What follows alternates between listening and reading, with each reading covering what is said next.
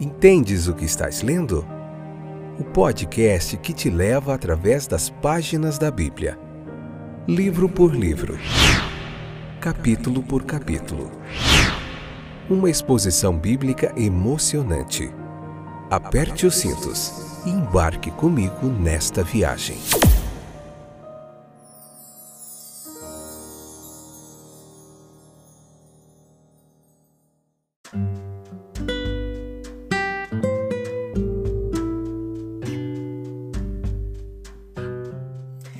Olá, estou de volta para nós juntos estudarmos mais um pouquinho da palavra de Deus. Hoje, João capítulo 17, parte 1, episódio 145, segunda temporada. Você está aí comigo? Firme? Que bom que você voltou. Sinal que você está gostando dos estudos. Convida mais gente, já tem bastante gente estudando conosco aqui, pessoas de várias partes do Brasil e do mundo. E se você tem gostado desses estudos, chame mais gente, convida mais gente, vamos aumentar o número das pessoas que estão estudando a palavra de Deus, porque é muito legal. Então vamos lá, se você puder ler o capítulo 17, depois escute a nossa exposição bíblica aqui, essa espécie de pregação expositiva, para nós entendermos do que o capítulo 17 de João está falando. Esse livro de João está muito legal, está imperdível. Então, todo o cristianismo ele tem feito muito para neutralizar essa tendência que nós temos, que é comum, de colocar glória naquilo que nós vemos, né, na grandeza externa. É, então, o cristianismo ele, ele faz um esforço grande para tentar banir essas concepções do pensamento dos homens, porque Jesus, o nosso Senhor Jesus, ele emprega o termo glória em um conceito muito mais elevado espiritual. Ele nos ensina qual é a verdadeira glória quando ele ora é, nesse capítulo aqui. Ele diz assim: Pai, glorifica teu filho, para que também teu filho te glorifique. Por isso Jesus orou. Portanto, era algo que ainda estava por vir. Cristo procurou ser glorificado é, após o seu sofrimento e humilhação que já estava muito próximo e se aproximava.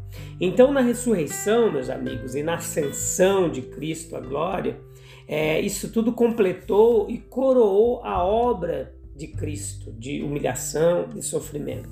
A cabeça dele, que antes estava coroada de espinhos, agora está coroada de glória.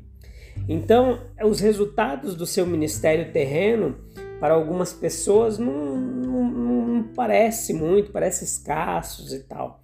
Mas as obras maiores que se seguiram após a ascensão de Cristo, nós precisamos notar que foram elas que suscitaram a admiração do mundo.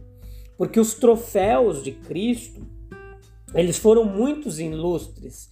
Note comigo que houve conversões de nações inteiras ao evangelho. Houve submissão de reis, tudo se mostrou glorioso e tudo contribuiu para tornar glorioso o nome do Filho do Homem, o nome do Filho de Deus. E essa glória espiritual nunca diminuiu. Ela está destinada a crescer e se iluminar cada vez mais com o avanço dos tempos. Então, o objetivo final de tudo é a glória do eterno Deus não era uma palavra nova ocasional nos lábios de Jesus, não. Esse pensamento direcionou e reescreveu todas as suas orações. Quando ele disse: Chegou a hora. O que Jesus quis dizer com aquela hora? É, com Deus não existe muito cedo ou muito tarde. Chegou a hora de Jesus ser entregue nas mãos dos homens. Tudo o que os homens fizeram, note comigo, e tudo que Jesus sofreu não poderia ter acontecido de outra forma. E tudo que foi feito por todos os envolvidos na morte de Jesus foi feito de acordo com a vontade de Deus. Não devemos nos surpreender com uma única característica desse acontecimento. Tudo levou à glória do Pai. Então, os homens fizeram o que se esperava que eles fariam, e o Pai Celestial é procurado para se saber o que se espera que ele faz. E o motivo de tudo isso foi um filho glorificado. E um filho glorificado significa um pai glorificado. O louvor daquele que foi enviado é inseparável do louvor daquele que o enviou. O Jesus ressuscitado se torna um instrumento de proclamação por toda parte que Deus é Pai. Um Pai que não tem nenhuma das limitações dos pais humanos. Um Pai que quem o contempla é, abre novas possibilidades de alegrias, até na paternidade humana também. Como se que ele estivesse ciente, Jesus ali, da aproximação do terrível fim da sua carreira terrena e da aparente vitória dos seus inimigos, mas a fé dele não vacilou. Ele ainda esperava o cumprimento completo de todo o propósito do advento dele, da vinda dele. E em sua oração ao Pai nesse capítulo, essa consciência ela explica a confiança com que os resultados do seu ministério e sacrifício são antecipados. Então, jamais nós devemos duvidar que Deus nos conhece. Nós não podemos concebê-lo senão como conhecedor de todas as coisas. Ele conhece o número de todas as estrelas e até cada fio de cabelo da nossa cabeça está contado. Ele, ele mesmo lê os segredos de cada coração ao mesmo tempo. O salmista teve uma visão justa do seu Deus quando ele exclamou: Tu conheces todos os meus caminhos. Não há uma palavra na minha língua, Senhor, sem que tu saibas totalmente. Mas, embora Deus nos conheça perfeitamente, nós só podemos conhecê-lo de forma imperfeita. Mas é maravilhoso e feliz podermos conhecê-lo, mesmo em meio a tantas limitações. Conta-se a história é, de um rei que perguntou a um sábio filósofo: Quem é Deus? O sábio pediu um dia para refletir, e preparar uma resposta.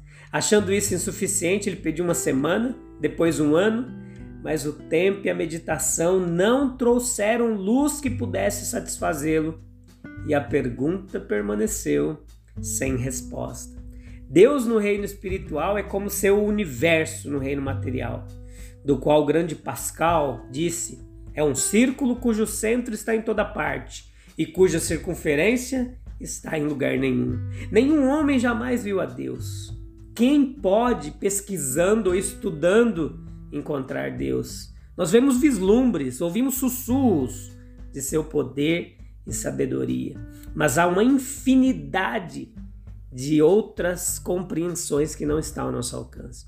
Se não podemos compreender a natureza divina, quanto mais os seus atributos, a sua onipresença, que confunde totalmente o nosso intelecto e a nossa pretensa sabedoria. Nós podemos saber que o Senhor nosso Deus é um só Deus, ele é sábio, justo, fiel, compassivo e misericordioso. Agora, o que importa para uma criança?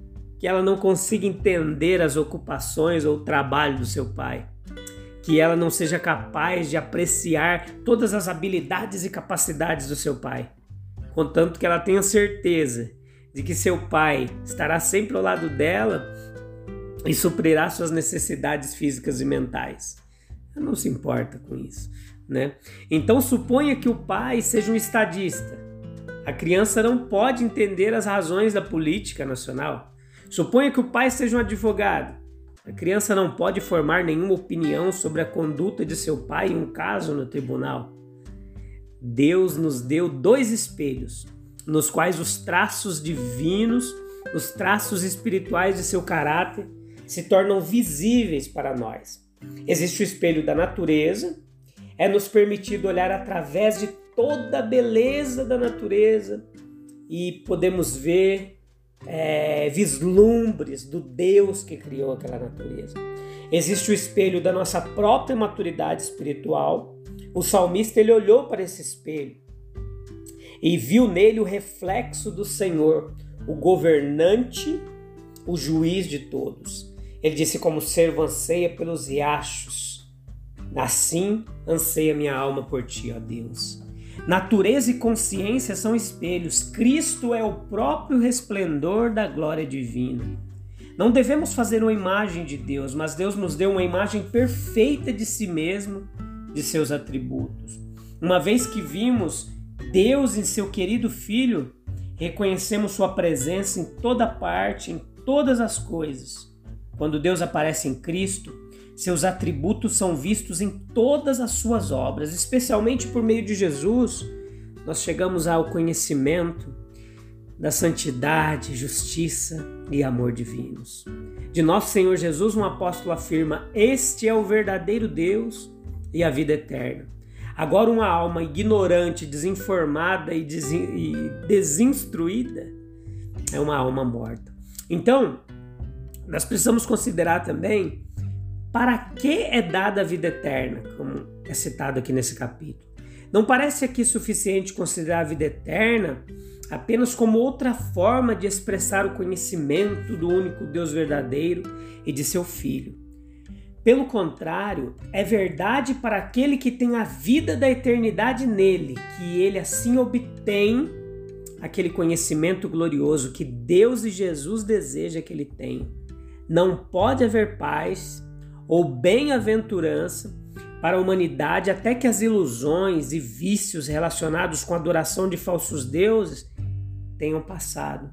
Observe como os adoradores do único Deus verdadeiro, os adoradores dos falsos deuses de Roma, se uniram nos atos de maldade que levaram Jesus à morte. O conhecimento solidário e amoroso do único Deus verdadeiro é o que se deseja. Então, como esse acréscimo ele elimina as afirmações arrogantes e autoconfiantes de um mero teísmo geral. O homem só pode obter conhecimento verdadeiro e reconfortante do único Deus verdadeiro por meio daquele a quem Deus enviou para revelar. O conhecimento de Deus é por revelação e não por descoberta. A necessidade de que o homem conheça a Deus explica a missão e a natureza do seu filho Jesus. Jesus traz a revelação do conhecimento de Deus, então Deus, sendo conhecido, ele, é, o próprio Jesus se torna mais é conhecido para os homens. Quanto mais conhecemos Jesus, mais conhecemos a Deus. E quanto mais conhecemos a Deus, mais conhecemos Jesus. Então, veja que o trabalho foi perfeito que Jesus realizou. Mesmo os homens bons, eles, quando se aproximam do fim da vida e fazem uma retrospectiva do seu passado, eles são constrangidos pela franqueza a admitir que falharam em realizar seu próprio ideal, em satisfazer sua própria consciência e em serem aprovados perante Deus. Somente Cristo poderia olhar para a vida sem descobrir qualquer motivo para a reprovação. Dirigindo-se ao próprio Pai, ele afirmou ter cumprido a obra que lhe fora dada para fazer. É, Jesus, a concepção que ele tinha sobre o ministério dele foi quando ele disse assim: ó, Eu trabalho com uma simplicidade sublime, e o registro de seus trabalhos prova a verdade de sua afirmação. Desde o início, nosso Senhor possuía uma concepção clara da natureza da obra para o qual ele havia sido enviado, comissionado e designado pelo seu Pai. O nosso Senhor ele tinha consciência de possuir todas as qualificações necessárias para o cumprimento da devida missão dada a ele. Ele estava bem ciente de que não falharia por qualquer deficiência de sua parte. Em meio a todos os seus labores e sofrimentos, Jesus foi sustentado pela convicção de que sua obra estava avançando para o fim e os resultados do trabalho do Salvador estavam presentes em sua mente santa e benevolente. Beleza? Eu te espero no próximo episódio. Espero que você tenha compreendido um pouquinho. Tem mais três episódios para nós meditarmos no capítulo 17 e aprofundarmos bastante aqui em tudo que esse capítulo tem a nos oferecer. Beleza? Um abraço, até breve. Fique com Deus. A gente tem um encontro marcado no próximo episódio. Tchau, tchau.